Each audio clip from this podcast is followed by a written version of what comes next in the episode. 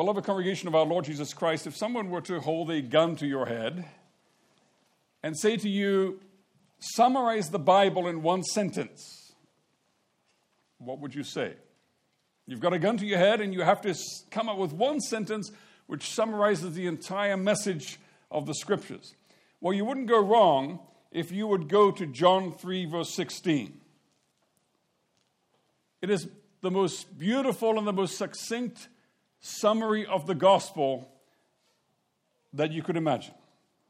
This gospel packed into this text in so many aspects. There's God's eternity, there's God the Creator, there's the eternal counsel of peace, there's the sovereign electing grace of God, the work of the Trinity in salvation, the miracle of the incarnation, God's righteous wrath, man's fall, man's total depravity and just condemnation, and there's the free gift of eternal life in Jesus Christ, all packed into these few words.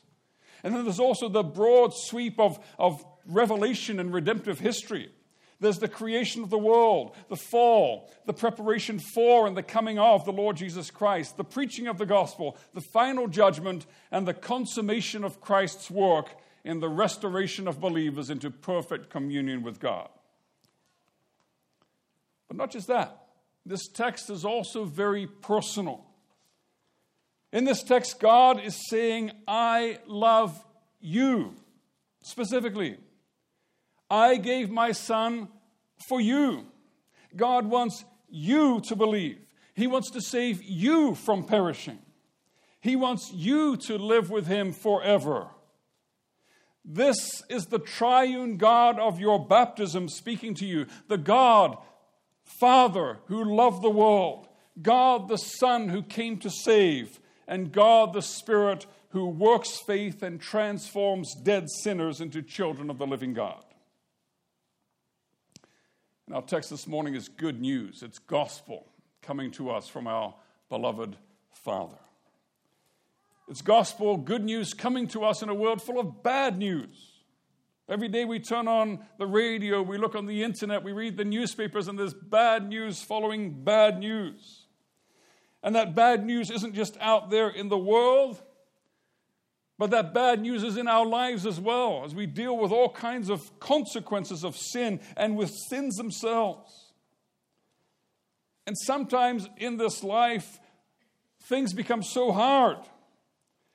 The sin and the suffering, it just is all so overwhelming that we think to ourselves, make it stop, Lord. Make it stop. When will this end? And it is into this context of sin and suffering and brokenness that God speaks powerful words of love, life, and restoration.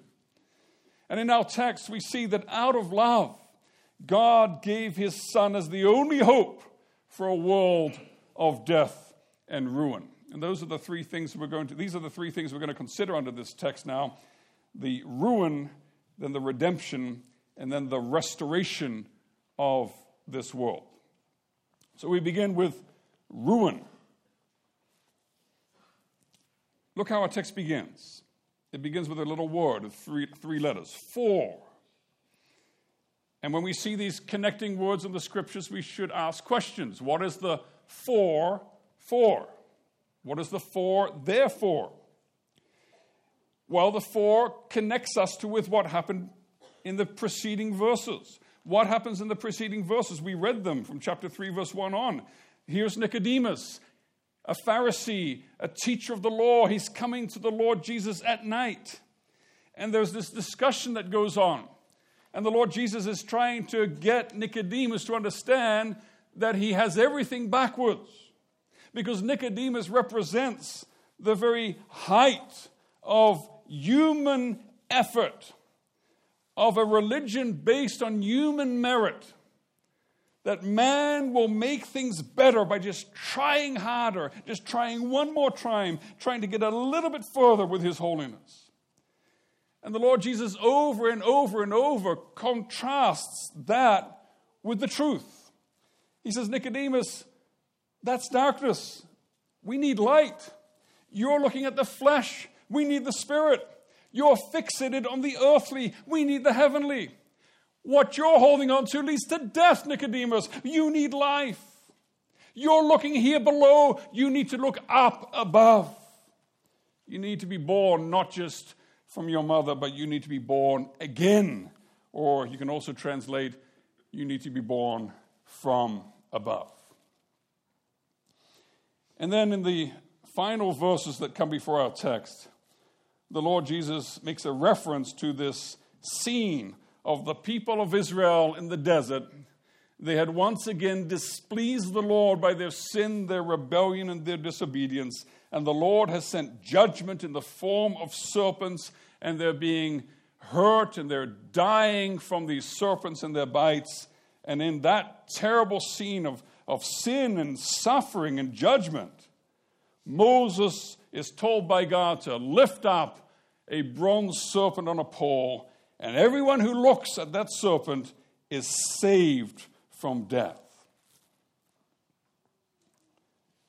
And the Lord Jesus says to Nicodemus, You remember that serpent, Nicodemus? You're a teacher of the law. You know the stories. You know what happened in the history of God's people. Well, just like that serpent was lifted up, so the Son of Man must be lifted up. And when John here records this, he uses a word for lifted up there in verse 14, which doesn't just mean raise up, but it's got the, the, the, overtones of, of to be exalted, to be raised up and exalted and almost glorified. So when John uses this verb throughout his gospel, it doesn't just talk about physically putting Jesus up on a cross, but in it is also packed all the meaning of Jesus' subsequent resurrection and ascension and glory and power and victory. Not just the cross, but the resurrection and the ascension are packed into that verb. Now, why? Why does the Son of Man have to be lifted up just like that serpent in the wilderness? Well, our text explains. For God so loved the world. You see, the Israelites had a problem. They had these snakes, and these snakes were bad, and these snakes were killing people. They were dying. There was terror. There was death on every side, and they needed a solution, didn't they? And where could they find that solution? Could they find that solution by looking around and discussing it with each other and doing some group work and some cooperation? Forming a committee and coming up with some kind of answer? Could they perhaps say, you know what, this hurts, ow, and uh, you, my friend just died and I'm starting to die, but this is just a natural part of life. Let's just accept it. Could they do that? Would that have helped? Would that have solved the problem? Could they have tried to tame the snakes? Could they have just said, Well, I'm just going to imagine that this doesn't exist. I'm going to pretend this isn't happening. Would that have helped? No. There was only one chance that the people of Israel had to survive this judgment, and that was to look. They had to look up. They had to fix their eyes on that symbol of God's salvation. You know, we're not in the desert and we're not being attacked by snakes, which is a good thing. But we live in a world which is, in a sense, a slimy snake pit of sin. We live in a world where there are many slimy, slithering serpents of sin that are attacking us in so many ways. And we live in a world which is under the judgment and the wrath of God, and we experience consequences of that. And we need to look up too because there are no solutions here below. There is no life, there is no escape here below. What is the solution? Well, look at the first two words of our text. For God. There it is. For God. He is the one. He is the beginning of all things. He takes the initiative. He is sovereign. It's always God. It always begins with God. You open the Bible to the first page. In the beginning, God. He is the beginning of created reality. He is the beginning of creation. He is the Alpha, the Omega, the beginning, the end, the God of hope, our only hope. And when Paul writes to the Ephesians, he reminds them that when they were without God, they were without hope in the world. And this God so loved the world. The scripture teaches us that God is love. And because He is love, He loves. That's what he does. That's who he is. Now, love is a difficult word to deal with for us because we have so much ersatz love, so much pseudo love, so much fake love. The word is abused and misused in so many ways in books and, and movies and, and, and TV and, and on the internet. The love of God is not that false, fake stuff. It's not the self interested, emotional, passing feeling which Hollywood tries to sell us. But love, the love of God, true love, real love, is a fierce and an abiding and a faithful commitment to always seek the good of the object of love.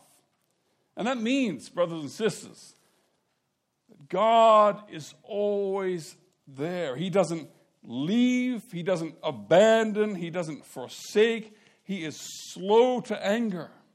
He doesn't cut off contact when things get inconvenient for him, but he just loves and he loves and he keeps on loving with patience and kindness. And so when Adam and Eve turn their backs on him, when Adam and Eve betray his love, God doesn't respond in kind. But he, he pursues them with his love. Adam where are you? The first words that God speaks after the fall are not words of judgment or anger or frustration or disappointment or how could you do this to me? But the first words to those rebellious sinners are words of love. Adam, where are you? God wants to maintain and save and restore relationships. And that's why Jesus came. And that's why Jesus died. And that's why Jesus was lifted up on the cross. For God so loved the world. Now, notice what our text does not say. It doesn't say, for God loves everyone. A lot of people read the text this way God is love, and God loves everyone, and God loves the whole world. And you, sinner, you're living in your sin, and you don't love Jesus, and you don't seek holiness, and you don't have any repentance for your sins.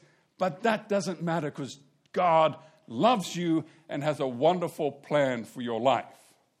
That's not what the Bible teaches. The Bible teaches very clearly that for the unrepentant sinner, the plan that God has for his or her life is eternal judgment. That's what the Bible teaches. But notice what the text says God so loved the world. It's in the past tense. And it refers to a one time act in relation to the cosmos. It refers to the decree of God to send his son to save a people redeemed for his glory. God so loved the world. The world in our text is the Greek word cosmos, and we've got the same word in English. It refers, it's a very broad word, it has a lot of shades of meaning. It refers to the entire universe, the entire created order, but especially to the world of men, humanity, the crown of creation, the reason why God made everything. Now, this cosmos that God created and that He loves is a work of art.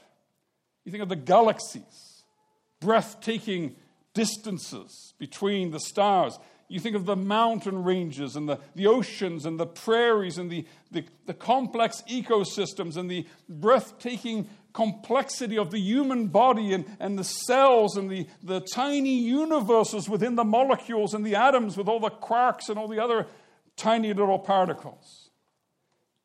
And towering above all this great, glorious complexity of creation is the crown of creation, man created in the image of God, a masterpiece. That's what God's creation is. It's a masterpiece. But it's a, it's a ruined masterpiece. It's a destroyed masterpiece. It has been,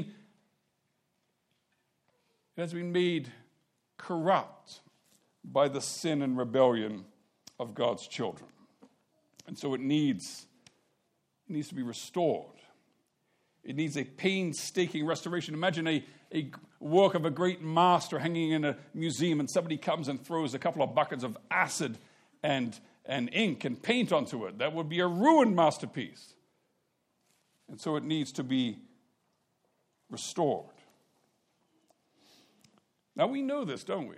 We, we see it in our everyday lives. We, we see those two aspects of the creation. We see God's glory, we see the beauty, we see the joy, and we see so many good things that, that even the fall and the curse cannot hide, that, that the heavens declare the glory of God, the firmaments declare his handiwork. But we also see the ugliness, don't we? We see the, the results of sin. We see pain, and we see death, and we see brokenness. Now, how are we supposed to deal with this? How are we supposed to square these two things? Well, the, the unbelieving idea of evolution says, well, this is normal. This is natural. This is the way things are. It just developed that way, and this is good. But we know that's not true. We know that that's not how things were in the beginning. We know that it's not supposed to be this way. We know about man's sin. We know about man's rebellion.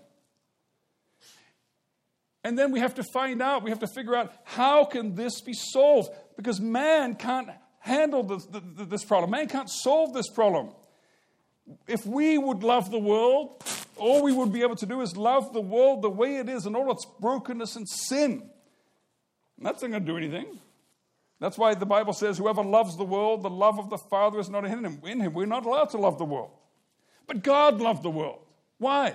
Because God knows how the world is supposed to be. God loved the world that He made. God loved the human race the way He made it. He made it good, good, good, very good.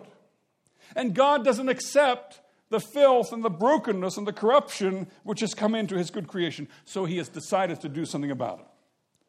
He so loved the world that He gave His only Son. His only Son. How much is God willing to spend on this restoration project? you, you're building a church building, so you have a budget. And there's a certain amount that you're willing and able to spend, and then you have to come to a limit. What is God's limit for the restoration, for the renovation project for this universe? Well, it's His Son. He gave His Son. He gave the blood of His beloved Son, the one with whom He lives in eternal, sweet, intimate communion and love. There is no greater price to be paid, there is no greater gift to be given. Now, notice that God so loved the world that he gave his only begotten Son. This is his initiative, this is sovereign grace. But sovereign grace and sovereign initiative always comes with a call to human response and to faith. The sending of the Son and the call to faith and, and repentance go together and see what the scripture says. He gave his only son that whoever believes in him should not perish. That whoever believes in him. It doesn't say he gave his only son so that everybody who goes to church on Sundays will be saved. It doesn't say he gave his only son so that everybody who's a member of the right church will not perish but have everlasting life.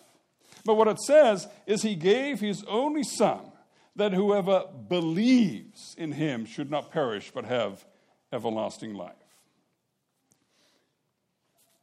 The text, which we have translated here, whoever, literally says everyone. So it says this whoever believes in him, we got that in our text here, but it says he gave his only son that everyone believing in him should not perish but have everlasting life. This is a universal call to faith and repentance. Everyone is called to bow the knee and to confess that Jesus Christ is Lord. There is enough grace for every sinner.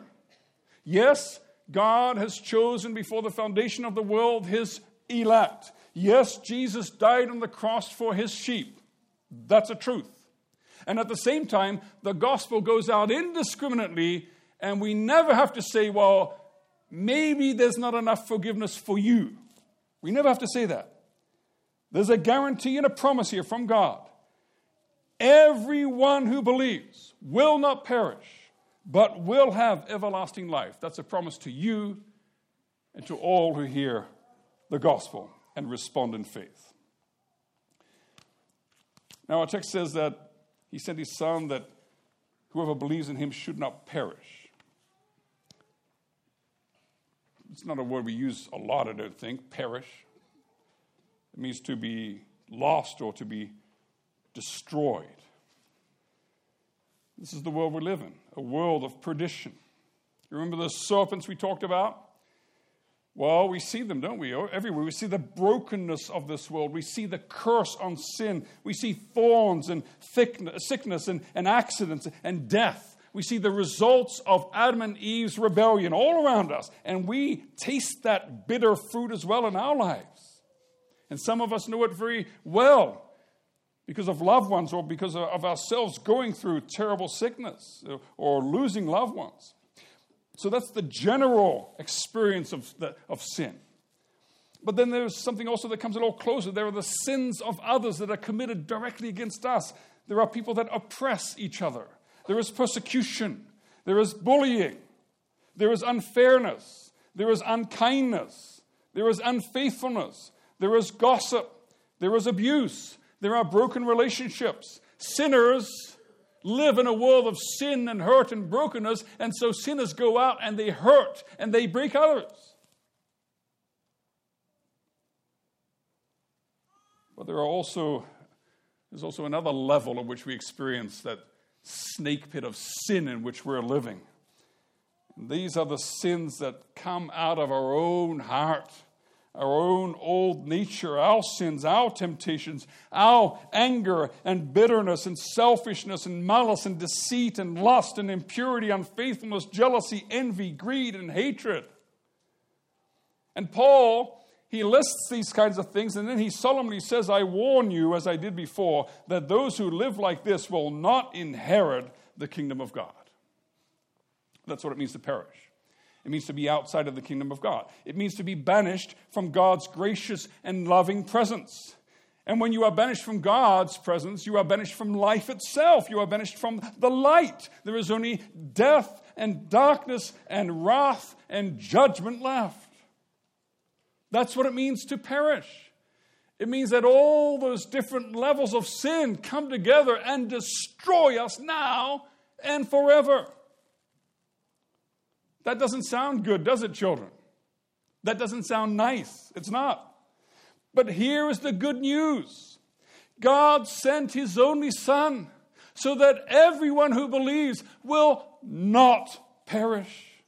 And it makes us think of the Lord speaking through Isaiah the prophet in chapter 45, where he says to his people, Turn to me and be saved, O you ends of the earth, for I am God and there is no other. And when he says turn to me, literally, he says, face me. Look at me. Look at me, and you will be saved. It's that simple. It's that simple.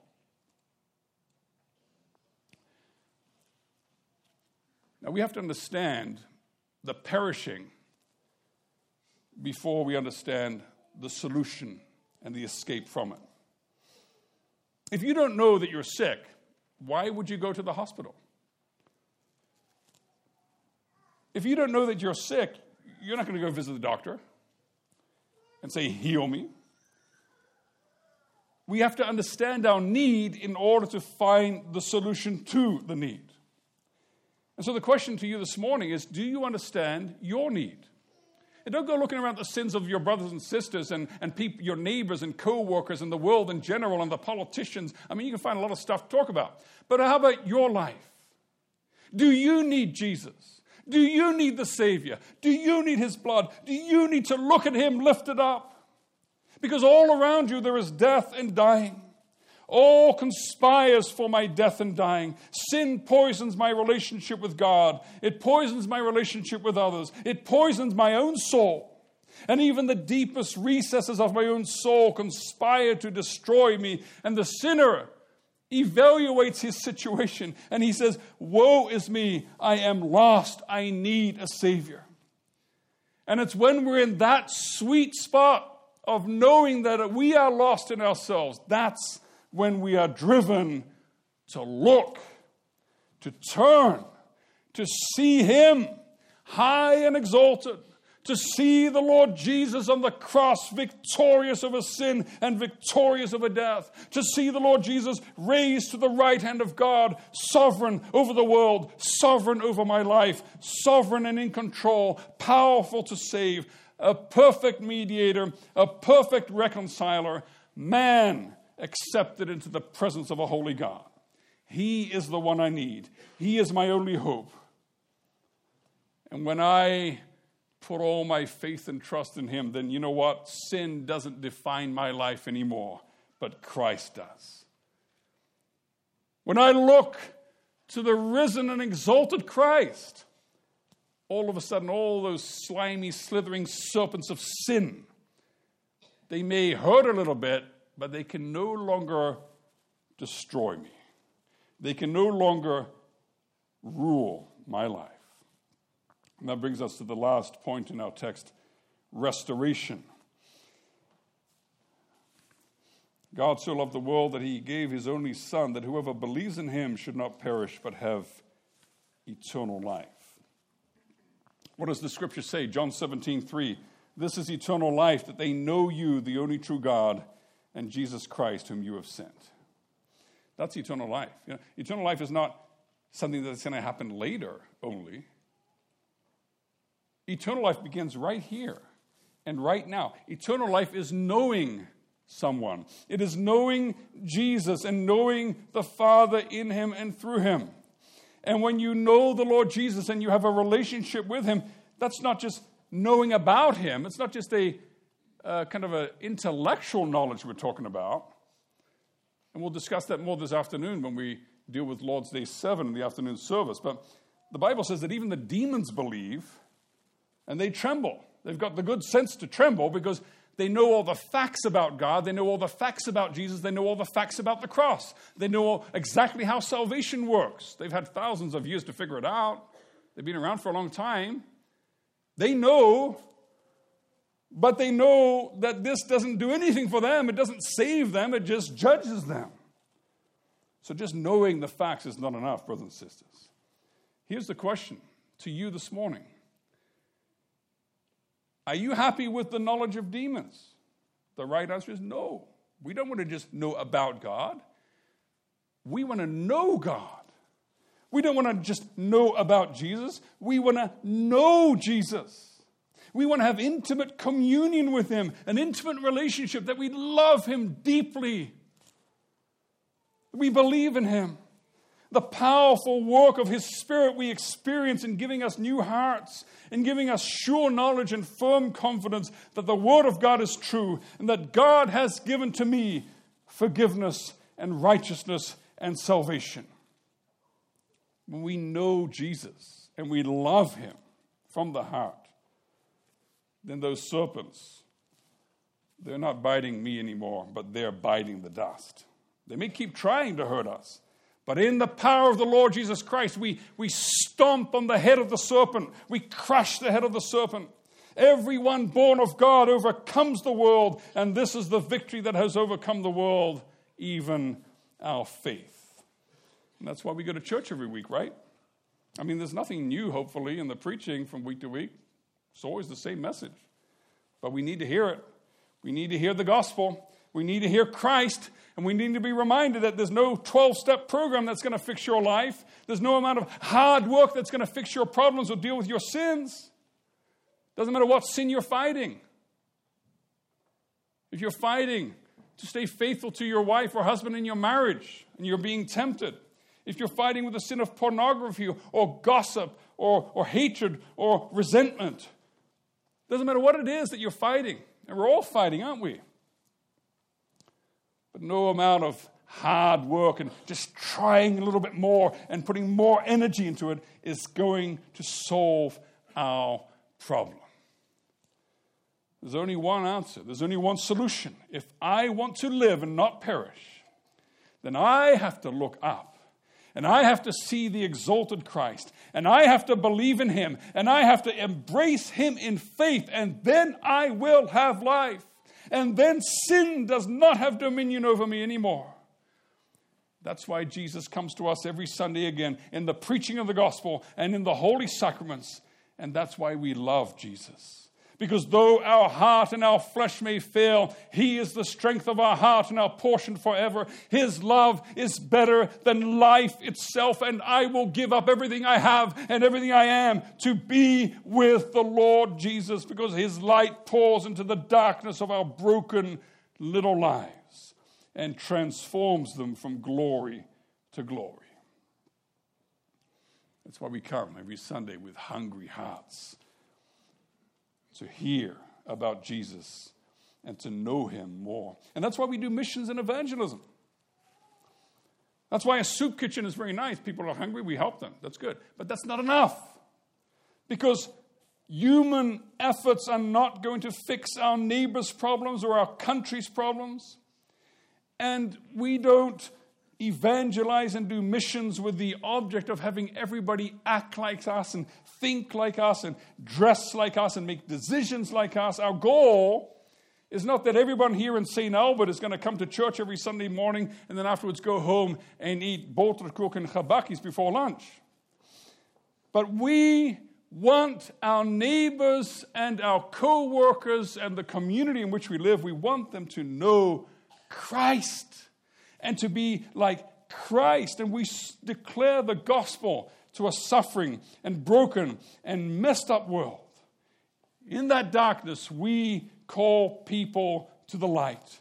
In the brokenness of the culture of death, we call people to life. In a world of people hating one another and being hated, we proclaim a God who loves, who loves so much that he gave his son. And this is the message for us, it's the message for our community.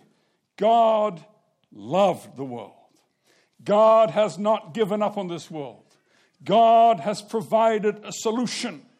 And today is the day of salvation. Today, when you hear his voice, do not harden your heart, but receive the Lord Jesus Christ into your heart because he is the solution, he is the answer. In him, by faith, you will be part of the work of cosmic restoration. Because you know what? God loved this world so much that He's not going to leave it the way it is after the fall. Behold, I make all things new, says the Lord. There will come a day, says the scripture, when once more He will shake the heavens and the earth. And when He does that, there's going to be a great separation. All the junk, all the filth, all the sin, all the things that don't belong to God's good and pure and holy creation, all the things which are against Him and stand against who He is, all those things will be shaken out of this universe and they will fall away. All things, all movements, all philosophies, all creatures, all people who rebel against Christ will fall away but all those who are connected to Him, all those who are united to Him by a true faith, they will remain. And on that glorious day, we will see the creation restored in all its glory and holiness, the restoration of the masterpiece. Every day, we're one day closer to that. Every week, we're one week closer to that day.